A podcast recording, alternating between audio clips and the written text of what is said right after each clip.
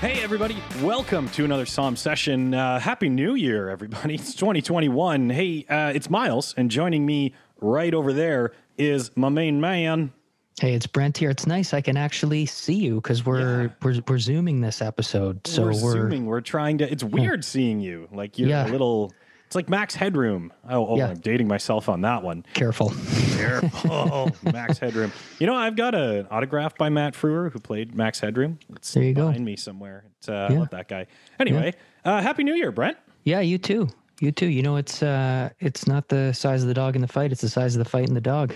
Just felt compelled to say that. Yeah, you, you know what? Too, I was, uh, I was, I was excited for New Year. Like at one point for New Year's Eve and everything, because I'm not like usually I'm a in bed by eight thirty kind of guy. Yeah, That might be an exaggeration, but around there. Um, and last year, uh, you know, I I missed out on the uh, New Year's festivities because I was really sick, like really sick. I was not feeling well at all. So I was like, I've got a whole year to build up and get ready for the new New Year's party. It's going to be great. Yeah. Oh, COVID, it's over.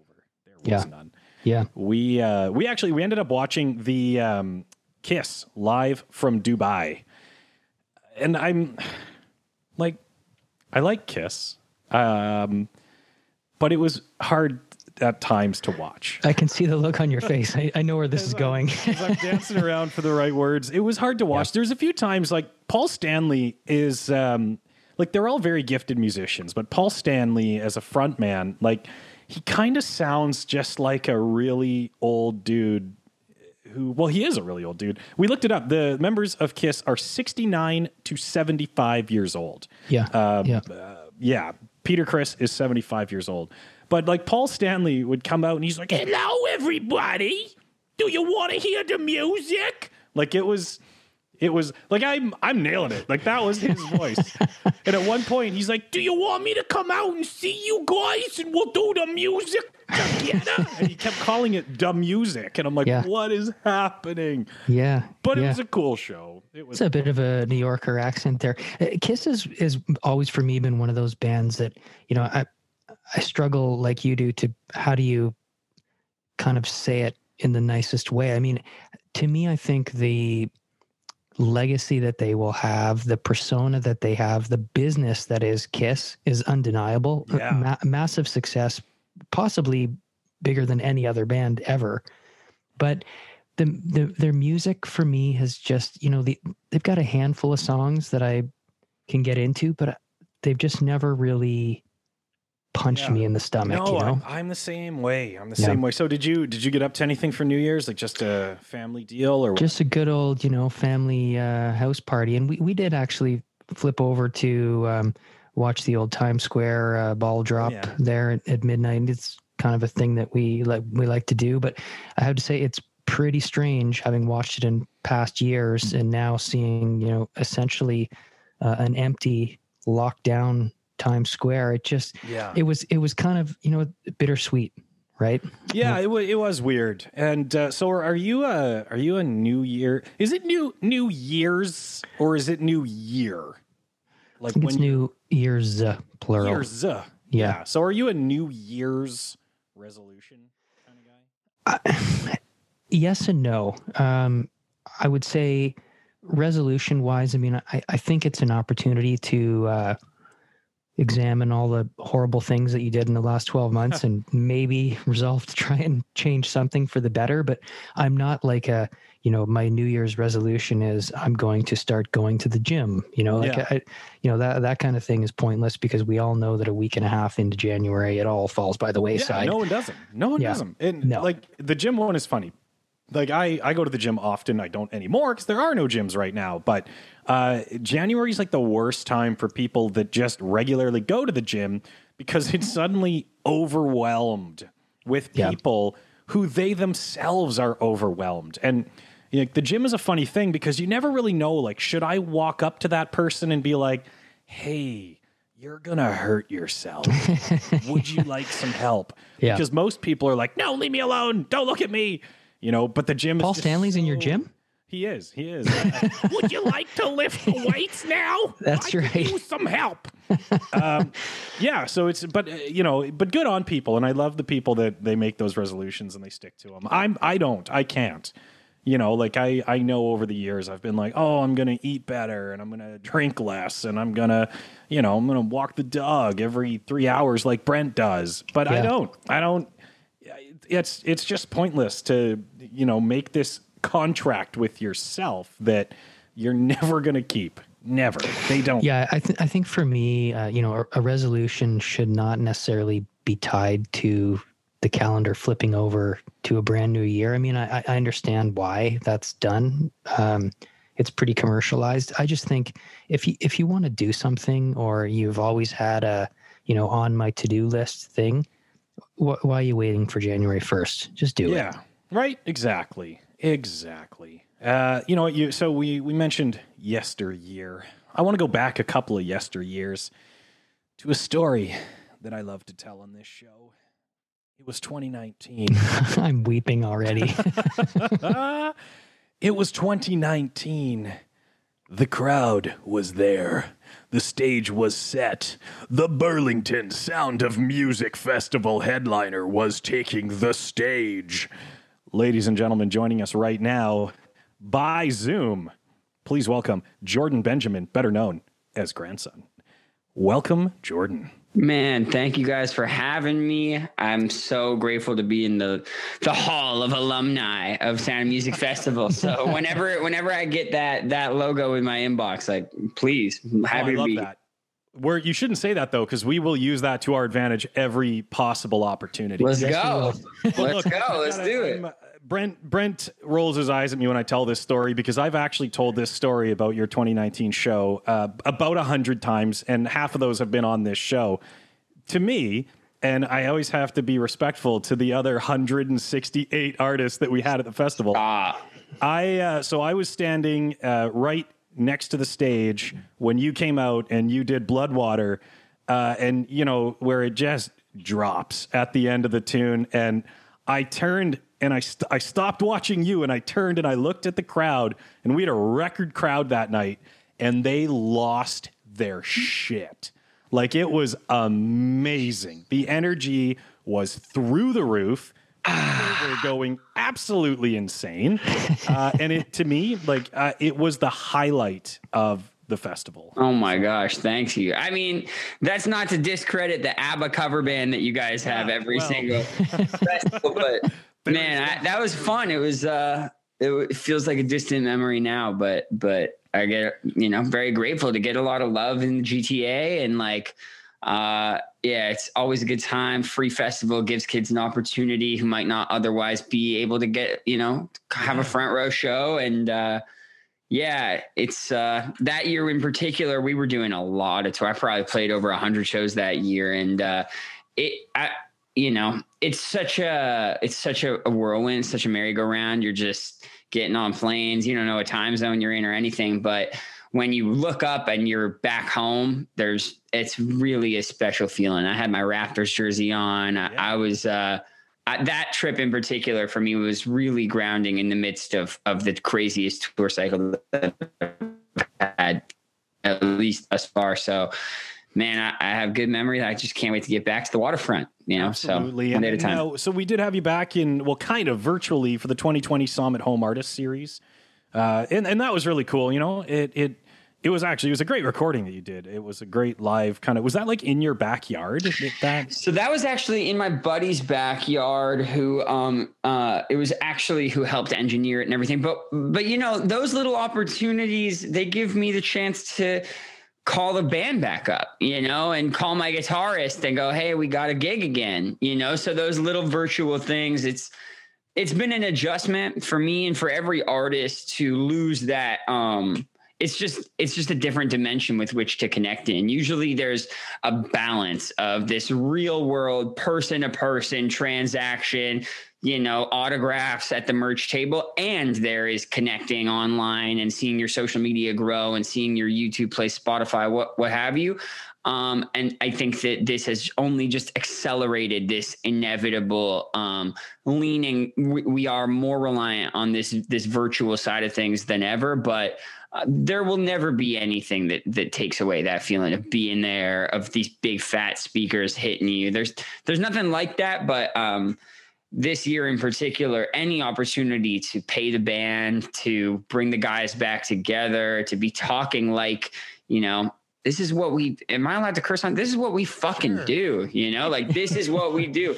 We put on shows, we try to give people a good time. And uh as challenging as this year is, that's still what we do. So any opportunity to like reconnect with that is just it does wonders for my mental health and hopefully for the kids that were watching. You know, hopefully it's not just us, you know, enjoying it, but but that it gives some other people the break from from the madness on their phones and they can tune out for an hour. Absolutely. All right. Well, let, us jump into the meat and potatoes here. So I want to go back to 2018 and, uh, well, I guess 2018 and 2019. So uh, a modern tragedy uh, Volume One, Volume Two, Volume Three. So 2018 and two releases in 2019. So walk us through this trilogy and kind of the voice or the lens that you were looking through through each of those, and how was that progression for you? Um. Yeah. So I think that my uh, initial game plan, which we had from the very onset of Grandson, was let's ramp up into an album. You don't have anyone paying attention yet. Um, I'm still figuring out what the sound is. I had a I had a a destination in mind, and I wanted to use the first couple of years of my career to work towards it. So that was for me really dialing in the intersection of um, the genres of music I wanted to cover and the topics I wanted to cover. You know, for me, that was electronic music, hip hop, and rock and roll. I wanted to find where can I put my footprint that that feels like I'm paying homage to all of them, not ripping anyone else off, doing my own thing. How do I find my own sound?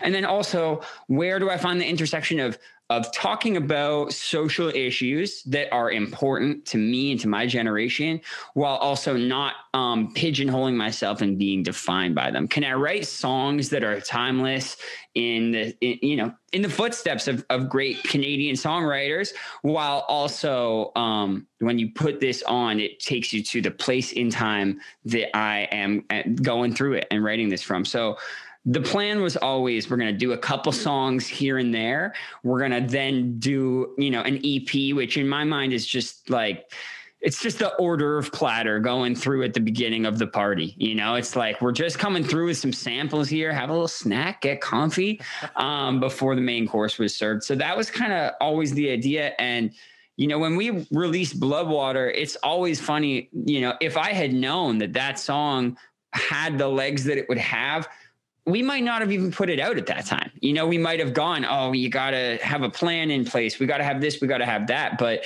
um, it just goes to show like you can have the, the greatest minds in music all having an opinion, and you just never know what that thing is going to be. So that was a song I wrote. I had just gotten dropped from a label. Um, I had just gotten dropped from Sony, and I was kind of struggling to find my identity and started working with a new producer, a new guy who's actually still in Toronto by the name of Chester Krupa.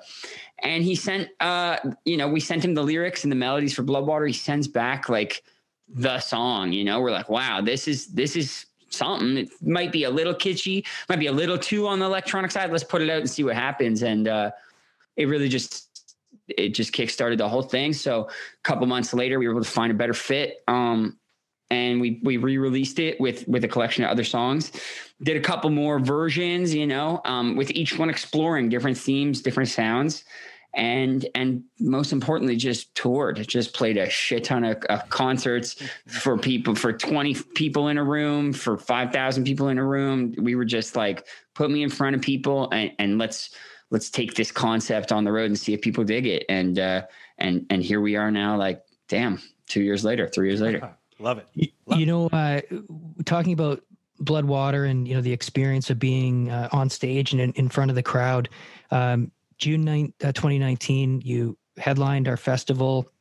You had just won a SOCAN award, a songwriting prize for that song.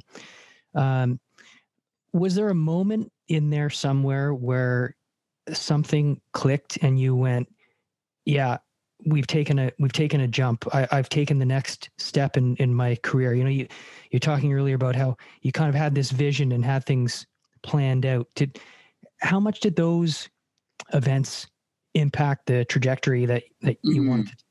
Yeah, that was a great you know exclamation point. You know, that moment, you know, we we've been fortunate enough, and that's the power of the internet that this song has had a couple moments like that, where, you know, that might have been the peak of that song in in, in June 2019. The song came out in October 2017. So, you know, you you spend a year and a half um watching this thing kind of grow and then plateau and then grow and plateau. So um, I remember that moment definitely feeling like, and there's nowhere else I can get that other than Canada because that's where I grew up. That was where I really found my sound, found found the artists I wanted to to emulate and look up to. So to get that kind of love back home, it definitely reinforced. Uh, yeah, I think we have something here, but you know, as an issue for me, you know, I, I talk about mental health a lot in my my songs. A lot of those moments for me when I look back are um, as much moments to celebrate as oh shit. You know, for me that gets met with this wave of,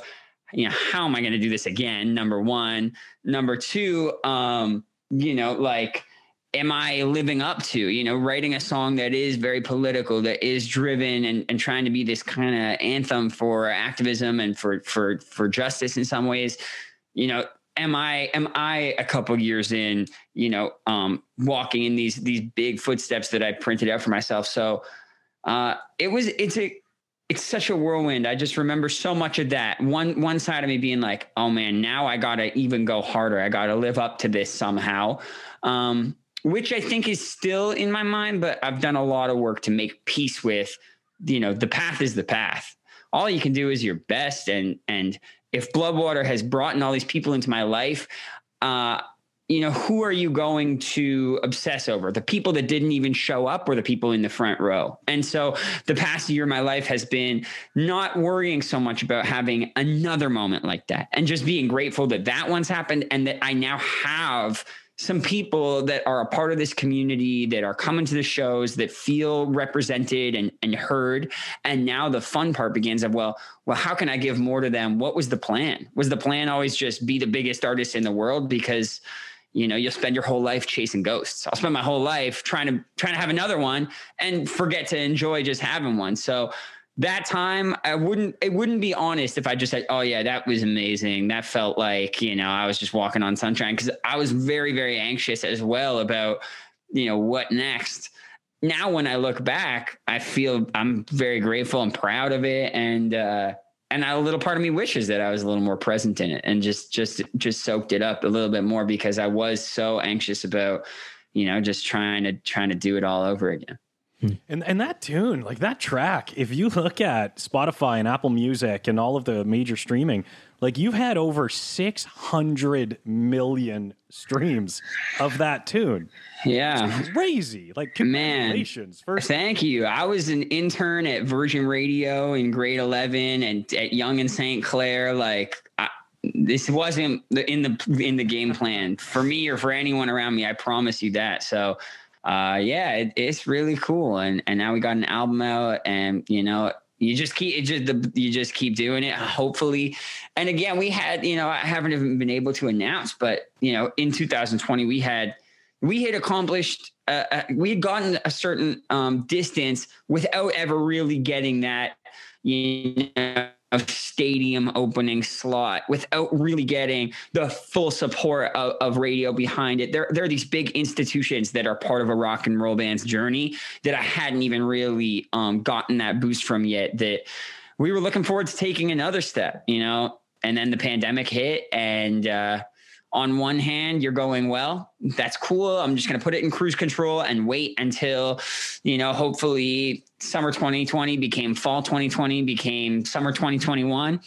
And then we'll get back to it and we'll get back on the road and I'll open for this band and that band and I'll get, but at the same time, like this is the only moment that is, you know, I can't take this moment for granted, just sitting around waiting to get back to things.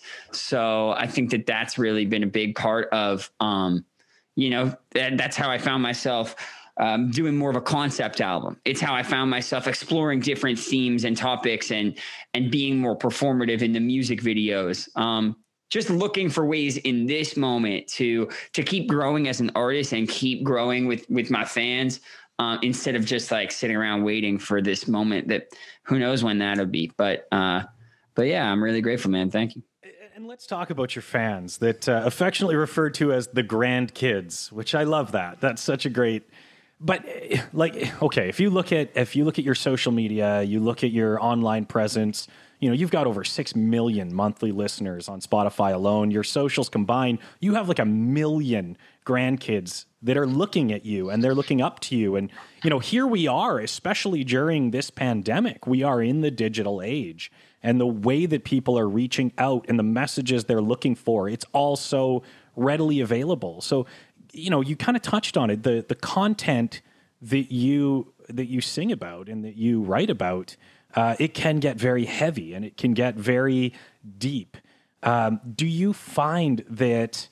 given uh, that you know you are of the generation of the digital age do you find that these people are looking to you for that message and do you feel that pressure to deliver it Mm, to some degree, absolutely. You know, I try as a as a coping mechanism to not overthink it too much and not not put my not put too much consequence on it. Um, you know, when you think about, okay, here's this song, Bloodwater, it's on NHL 19 or whatever. It's in, it's, you know, it's in the, the Toronto FC's op- opening, running onto the pitch playlist. Is that going to be your relationship to this project? Um, and if so, how deep is that going to go? Versus if I'm using my platform to talk about, you know, um, that there's no revolution too small. It doesn't matter whether you're starting your high school fan club or you're running for, you know, uh, a, a, position in government. It doesn't matter what you're doing. If you are um, just here living and standing for what you believe in, that therein you are doing the work. You are part of this thing that's bigger than yourself once I start connecting with those themes, it, it builds such a deeper relationship between me and the audience. And the most important thing that I've always sought to, to better understand, and I'm still far from where I think it can go, is the power is not um, an audience member connecting with me.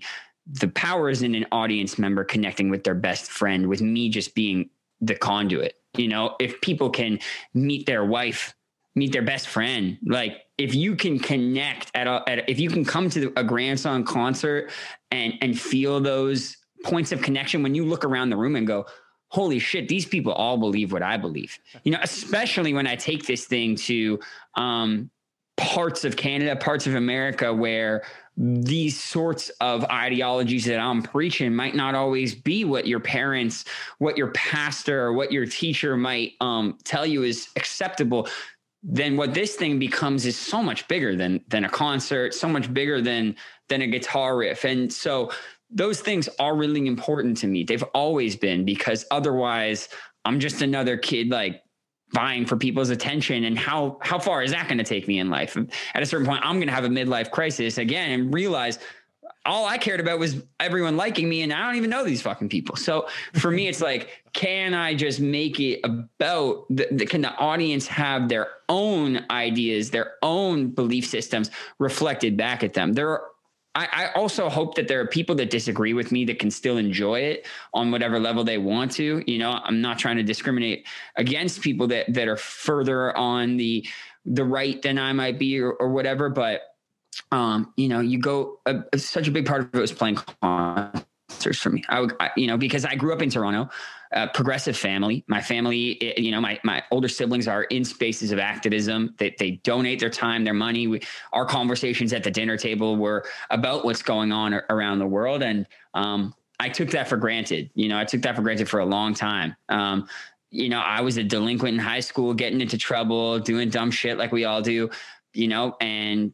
I would I remember getting caught one time like shoplifting in Montreal and I was 17, white kid, you know, pouted a little bit and they called my mom instead of calling the cops. And you know, there are so many little ways in which I've been so so lucky, so privileged to to walk through life and all of a sudden be looking up and have the microphone and um I just want to give other people that sense of um, freedom, that sense of um, you know, support because I got it when I would wake up in the morning and just go downstairs to have my orange juice with my mom. And, and I know a lot of people don't, don't get that. So that, that was where a lot of my activism comes from. And that's where the, um, a lot of my intention is when it comes to using social media, you know, whether it's doing interviews, podcasts, stuff, any way that I'm connecting with fans. Um, this month, th- th- this year alone, I'm we're doing a live stream every single Sunday of 2021 on my YouTube. Doesn't matter who you are, come hang out, make some friends in the comment section.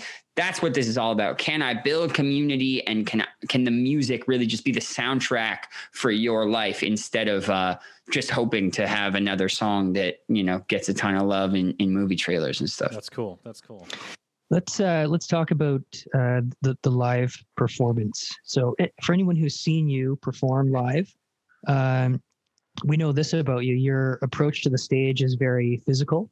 Uh, it's almost like you inhabit the domain of the stage for the for the time of of your set. How do you balance the delivery of the music and the message in your music with the visual show? Mm. Man, I, again, all all works in progress. My manager used to come to shows and go, "Dude, will you shut up in between songs?" because I was just trying to make them all like a stump speech, you know, like I was just so fired up and I'm talking about, oh man, the policies that are going. And he was like, "Man, just people want to rock out, man." So it, it is really hard to find the balance and um we always try to fill a bigger space. You know, I've never made any money on shows because it's always been about anything that I get back in, I'm using it as an audition for the Air Canada Center. That's that's how I've always looked at it. You know, we try and bring more, you know, of the most competent people in the world to surround me. First and foremost, it's about having a great band behind me. Ramon Blanco on guitar, David Raymond on drums, Renzo Bravo on the bass. You know, having a tight team um, I think that those things really come through when, when, shit inevitably goes wrong, having the trust that somebody's on it. Um, and and yeah, trying to figure out the visuals, trying to dial in. I used to love electronic music, and it's uh, you know I think it gets a bad rap. This like uh, the the the culture of electronic music. There's certainly it has its flaws, but but you know the ways in which a DJ stand people go, oh, he's just up there pressing a button. But if you go and feel that and you see the visuals, you feel the bass, like it is a badass experience. And so I want to give a bit of that. I don't find live bands particularly dynamic if the only visuals are, you know, one camera on the lead singer moving around and and some fog and lights. Like I want it to be um dynamic. I want there to be graphic effects. I want it to feel like an action movie playing out. Um, and and trying to with every single part of it be thoughtful. What do i want people to leave with? It all comes back to i want you to be fired up. I want you to go take on that bully that boogeyman under your bed. What is it? Is it is it you? Like is it your own um uh, mental health? Is it someone else that's telling you you can't be shit? Like who is it in your life? And and i want to use the the visuals to make people walk away feeling a little bit more ready to face those challenges. Um it's expensive. Like bringing the the trailer and the u-haul on tour it it uh, there are times where i'm like man it would be nice if i just went on stage like ed sheeran with my little acoustic guitar and played to wembley stadium. But um this this project is just it's dynamic. We try and take a little bit from electronic music, a little bit from a rock show, hype up the crowd like an MC the way a hip hop show is, and and um, we're not going to get it right all the time. Sometimes you know you don't even know what city you're in. You're just trying to. to you're, sometimes you're treading water, and sometimes you're Michael Phelps, but um, but there's always intention there for sure. Well, you you won me over. I'll admit flat out that I have never been. Go, Miles. Thank you. Hey, I've uh, I've never been an electronic music guy. I've never been a rap guy. Uh, and and then grandson came around, and uh, I want to talk about Death of an Optimist. I've it's funny, you know, I've listened to this album probably three times now, top to bottom, and Amazing. I realized uh, the first two times, like I I see the story that you're telling through this album, uh, but the third time I had it on random and it it becomes chaos on random, happy, yeah. awesome kind of chaos because the linear story that you're telling isn't told in the same way anymore. So it was kind of cool. It was like a new new experience of it. So, you know, my understanding of this album is that you are telling a story with two voices. So why don't you walk us through this album and, and what was going on with you when you made this? Yeah, uh, yeah, and thank you for taking the time to, to, to sit with it. You know, I I talk a lot about, you know, make this right choice in your life. You know, do this thing that you've been holding off on doing.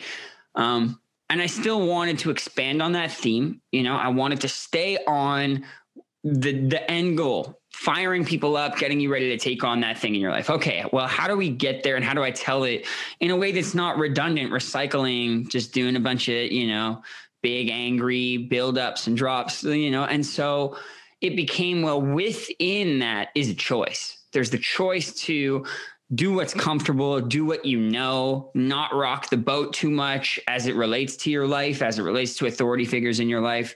Um, I certainly have people that I grew up with that have elected to go that route. You know, I have a lot of people around me that I grew up with that that have elected to take the path of least resistance. And then there's this other thing that's a little less well known. It's uh, it's scary, it's hard, it's lonely, um, but but you can rest easy knowing that at least your heart was in, was in it was in was in and that's a, a scalable concept. Again it it could be a political thing. It could be you know taking on an abusive relationship. Um, but anyway so in that dilemma of do i take this path or this path? I wanted to write the whole album. Some some songs are leading you down this road telling you it's all going to be okay you know now is the time just jump and then there's this other side that's like you are going to fall flat on your face. This will all be for nothing. Like you never should have left your bed this morning. And so I wanted to personify those two voices that I have in my head, certainly. Um, and so we, I introduced this character uh, who goes by the name of X. And uh, it was just between grandson as this character that anyone can be. You know, you put on that jacket, you you put on these songs and do your air guitar solo I'm not grandson, your grandson now. And in that bully, in that antagonist in your life, you can have this other character. And so I wanted to walk, um, I wanted to walk people through making that right choice in their life, but not glossing over it is going to be hard. It will be lonely at times. You will take one step backward and take two steps forward. And and I just really wanted to kind of um, do it in a way that was exciting for me. You know, I didn't want to just do the same thing over and over again. I don't think I'll ever be an artist that people can can say that about. Was my label stoked when I told them I'm my debut album is a 12 song concept album? They were a little apprehensive maybe at first. But um, you know, we still tried to make sure that there was some some songs in there that people could connect with and that hopefully you don't need to dive in as deep as I dive everything that I do um, to be able to enjoy it. And uh the lead single dirty is a little lighter than a lot of the other stuff i've done. Um, it, it, draws on influence like OutKast. It just brings a little bit like of soul like amy winehouse or something into what i do. And uh, i'm really lucky to get some love with it particularly in canada it's it's doing really well on on radio and shit so um, it's been cool it, it, came out about a month about a month ago and um, you know, in, in, in normal circumstances, we'd be gearing up for the Death of an Optimist tour and doing all kinds of crazy shit. And hopefully that's in nine months. You know, that, yeah. that's all you can hope. Yeah. Uh, motivation, um, activism, bullying, mental health, you know, the, these are all pretty heavy topics, pretty, pretty heavy subjects, uh, the, the politics of the world. Um, when you're off the stage, and you're not in front of your audience and you're thinking about these things what do you think that you want to be remembered for what what do you hope mm. is your is your legacy and and I, and I mean truly you know not flashing lights bing bam boom i'm on the stage sharing this when you're having your quiet moment alone and you say you know all of these things that i've got going on and these messages i want to share what what do you hope most you're remembered for in the end? Yeah, that's a fucking heavy question, man. I think that you know, as far as like I these are big things and they're not going anywhere. They're certainly not going anywhere when I'm doing these fundraisers, you know, raising 2500 bucks for for bullying. That's not going to eradicate bullying from the world. So, I think uh I think it's about adjusting. My my goal isn't necessarily to you know change the the world as much as it is to um, for those people that needed to hear it to make sure that they feel represented so that when I'm not in the room, somebody can go, that shit really was there for me when I needed it most. And I'm already getting to experience that. You know, that's that's the beautiful, confusing part of, you know, I've been doing this now three, four years, and some kids found my first song in grade nine and they're about to graduate from university. You know, like kids are already going off in their path and, and, uh, and you have kids as, uh, you know, parents introducing it to their children. Um, you know, so I think it's just about, mm, again, just helping people get a little bit closer to, taking those those those difficult steps and just feeling a little bit connected. And then on this side of things I, you know more than being a performer more than being a celebrity i want to be known for writing good songs. Like i i love songwriting. I love storytelling. Um i love artists like bob marley and, and john lennon and you know people that were telling politics but they were also talking love and they were talking peace and you know anthems. You know you're at a, at a protest seeing lyrics on on a picket sign you know like i want to i want to be at those moments for people's lives.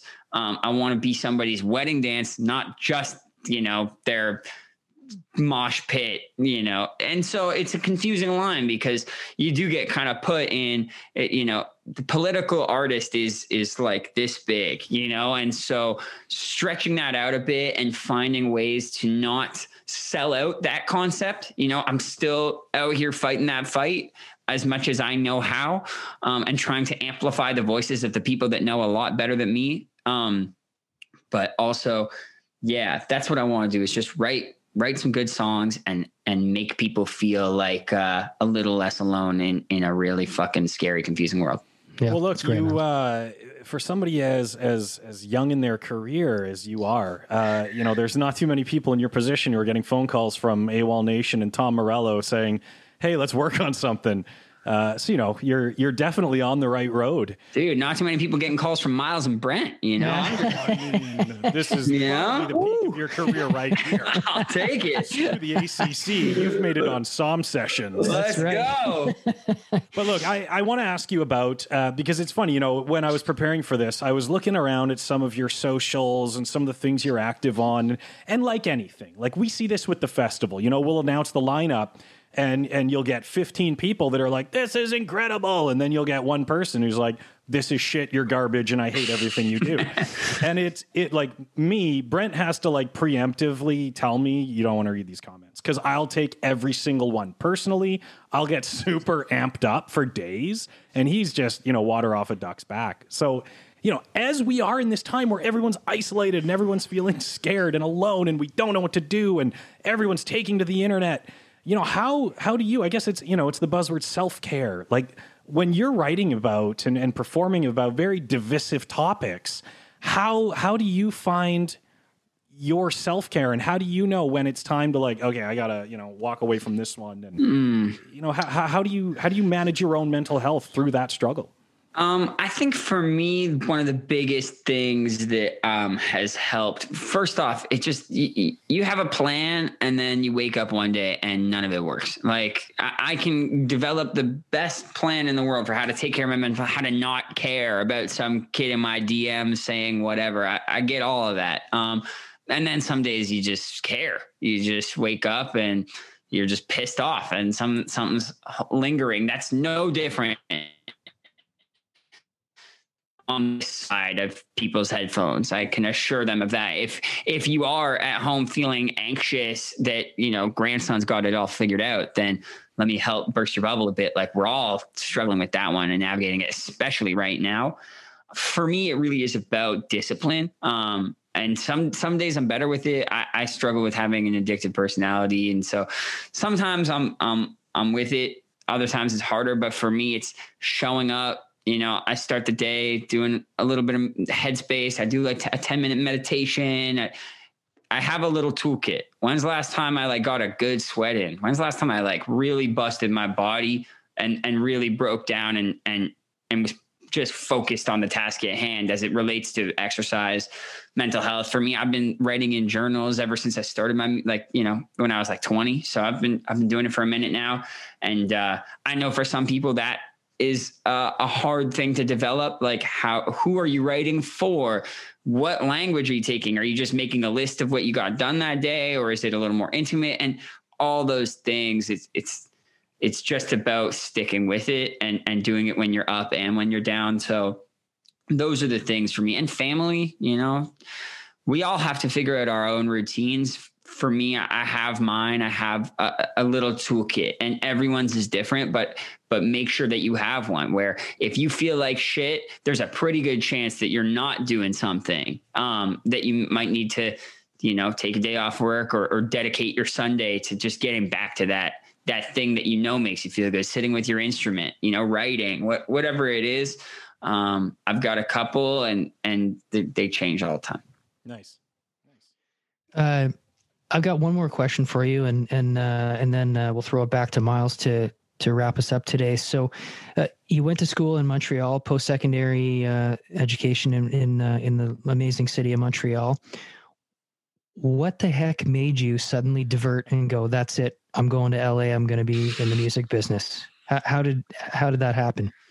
Well, it was a crazy, very serendipitous story. So basically, I went to McGill, transferred to Concordia, had no idea what I was doing. I, I think that like a lot of kids in Canada, um, we don't really have the I, I, can't speak to anyone else. I didn't really have the foresight when I got out of high school that I it all right, figure out what you want to do, and if you don't know, take some time and go figure it out for me, it was like, let me put off that decision as long as I can by going to college. You know, that's the kind of backwards logic we have in North America. I know it's true in America too, where it's even more expensive. Um, but I went to went to McGill. Uh, I was studying education. In large part, I, I enjoy working with kids. I, you know, I think that there's a little bit of that that's still in my work today. But uh, I just didn't get into any other programs at McGill. Like that, I got into education, didn't get into arts or science or any of that, and and I didn't want to go to any other city. My older sisters both went to McGill. I had spent some time at Queens and Western, and I, I was just like, I think Montreal is more my speed. Went out there, had a great time, um, and was kind of on cruise control as far as figuring out what I wanted to do with my life. I was just that's a later problem. You know, that that's just I'll deal with that one somewhere down the road. As long as I just don't flunk out, my parents will keep, you know, sending me some beer money and, and all that. Um, and I started I, I I signed up for an acapella group. I was actually singing in a in a choir called Effusion acapella. I'll give them the plug right now because they're still a student run um like acapella group in Montreal.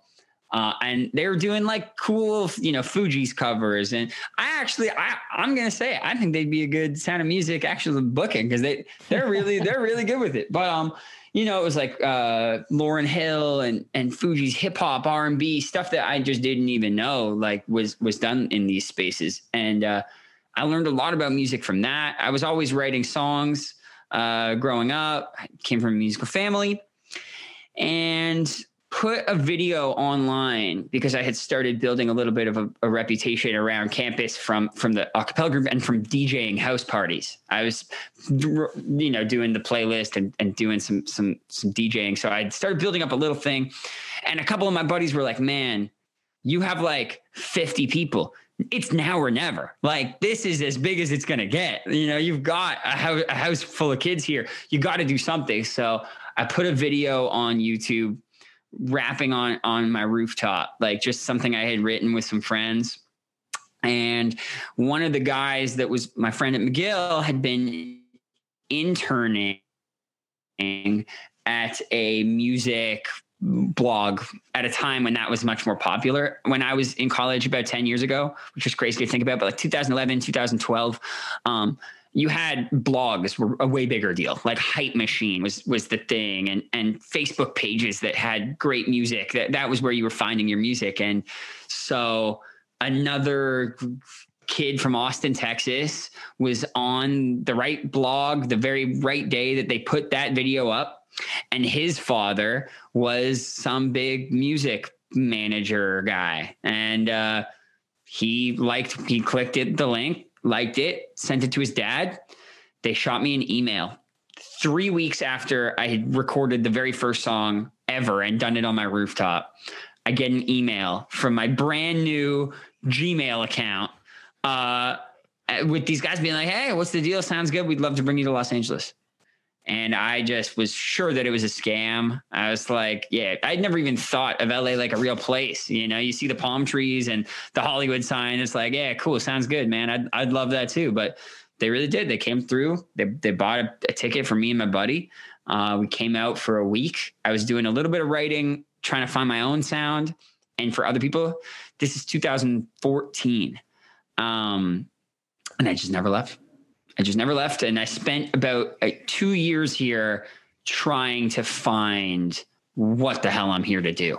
And those are the questions that I had just avoided my whole life up to that point. You know, what is important to me? Why do I want to do what I do? And and most importantly, you know, you can do everything by the books and still come up short. You can still wake up one day and go, what the fuck was my life even for? So what are you going to do with your time here that that nobody can take from you? And that was where okay, promoting social justice, promoting like a, a, more progressive state of mind. Those were the the places that I found the power in connecting with people like that, and uh, it all stemmed from that one email seven years ago.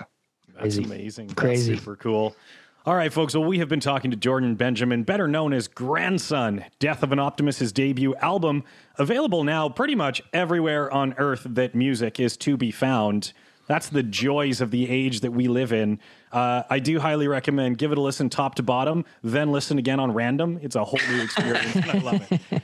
Uh, he talked about uh, you've got your Sunday uh, reoccurring series coming up. You want to tell us a quick plug on that? Yeah, absolutely. Uh, find me online at Grandson, YouTube Grandson. Every single Sunday, we're hanging out. You can meet some other friends, hang out with us, play some music, talk about politics, state of mind, whatever it is. Every Sunday, all 2021. Death of an Optimist is out now, and more is on the way. Stay tuned. Awesome. Well, thank you so much, Jordan. It has been a pleasure, and uh, you let us know when that Death of an Optimist tour is going out because uh, we'll uh, we'll pencil you in there. Let's go, man. Thank you guys again for having me. This has been really fun. Awesome. Thank you so much. Take care. We'll talk soon. Great chatting with you. Yeah, really enjoyed it. See you guys. Cheers. Wow. Grandson. That was cool. Yeah. I don't know if I've ever told you this story, Brent, but the uh, the 2019 festival. I was okay. No, I won't. Well, you, yeah, you looked out in the crowd and they were losing their minds. Yeah, uh, you know what? Like, I you know I, I never I'm I'm always hesitant to say these types of comments because I don't uh, certainly want to assume or or or tell people that you have to be a certain age to be successful, but.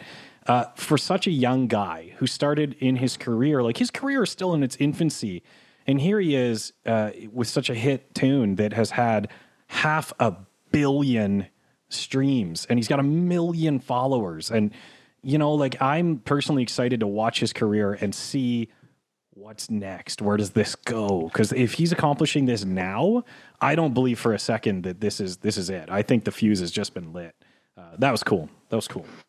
Yeah, re- really interesting to get a perspective, uh, you know, directly from him on the state of the world and you know as as we talked about some some pretty heavy topics you know yeah. politics and activism and mental health and all of these things and uh, he strikes me um, for his relative young age and for the big weighty topics that he's taking on he's pretty grounded guy yeah yeah so that was that was cool and yeah. uh, you know we, we thank all of you for listening as always uh, we've got some really cool guests coming up. Uh, Terri Clark, also from the 2019 festival, uh, is going to be joining us. We're we're dipping our toes more into the country pool.